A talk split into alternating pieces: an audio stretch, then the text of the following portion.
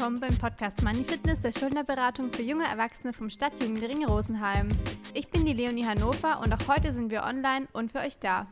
Und ich bin die Bernadette Schmitzberger und in der heutigen Folge geht es um unseriöse Schuldnerberatung, was ihr beachten solltet, wenn ihr Schulden habt und wo ihr euch hinwenden könnt. Wie die Bernie gerade schon angekündigt hat, sollte es ja heute um unseriöse Schuldnerberatungen gehen. Und wie manche Zuhörer vielleicht schon wissen, haben wir schon mal mit unserem Schuldnerberater Stefan Kessler ein kleines Interview geführt, um so die Aufgaben eines Schuldnerberaters zu beleuchten und zu erklären. Und heute soll es eben um das Gegenteil gehen, also eine unseriöse Schuldnerberatung. So, Leonie, dann hätte ich mal gleich die erste Frage an dich. So, was sind denn eigentlich seriöse Schuldnerberatungen? Woran erkenne ich das? Also seriöse Schuldnerberatungen kann man eben bei Kommunen oder Wohlfahrtsverbänden und Verbraucherzentralen finden. Oder eben, falls ihr aus dem Raum Rosenheim kommt und unter 27 Jahren seid, bei uns beim Stadtjugendring Rosenheim. Seriöse Anbieter kennt man eben auch daran, dass sie keine Hausbesuchen machen, sondern dass sie ihre Termine nur in ihren Geschäftsräumen veranstalten. Außerdem drängen sie einen eben nicht zu einer Vertragsunterschrift, sondern informieren einen ausführlich und danach hat man eben Raum für ein bisschen Bedenkzeit. Du hast uns ja jetzt gerade erklärt, woran man seriöse Schuldnerberatungen erkennen kann.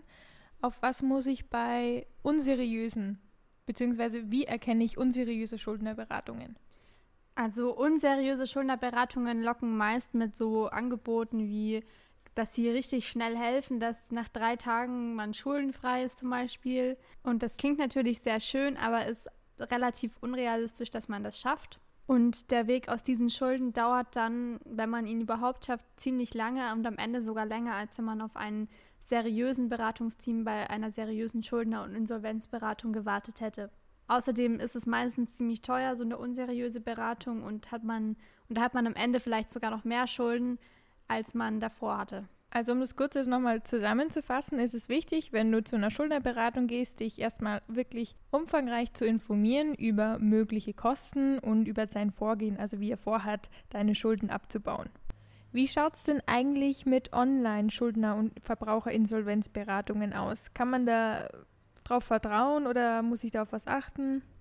Also wenn wir jetzt mal von Corona absehen, dass ähm, solche Sachen eigentlich momentan nur online abgewickelt werden sollten, ist es eigentlich besser, ähm, sich mit seinem Schuldnerberater persönlich zu treffen. Es gibt nämlich auch Amtsgerichte, die haben entschieden, dass es zwingend notwendig ist, eine persönliche Beratung abzuschließen, bevor man eben einen Insolvenzantrag stellen kann. Was mache ich mit Krediten, wenn mir jemand anbietet, dass ich mit Hilfe eines Kredits meine Schulden abbezahlen kann? Ist es seriös oder eher doch wieder unseriös? Also, wie du es gerade schon anklingen hast lassen, ist es eher unseriös da überschuldete Kunden eben mit so einem Versprechen, einen Kreditvertrag zu bekommen, angelockt werden. Und wenn man das genauer überprüft, entpuppt sich so ein Vertrag eben eher als Vermittlung von Leistungen zur Schuldenverwaltung. Also Hände weg, denn solche Verträge sind sehr ungeeignet, um deine Chancen auf einen Kredit eben zu erhöhen oder dich aus der Schuldenfalle herauszuführen.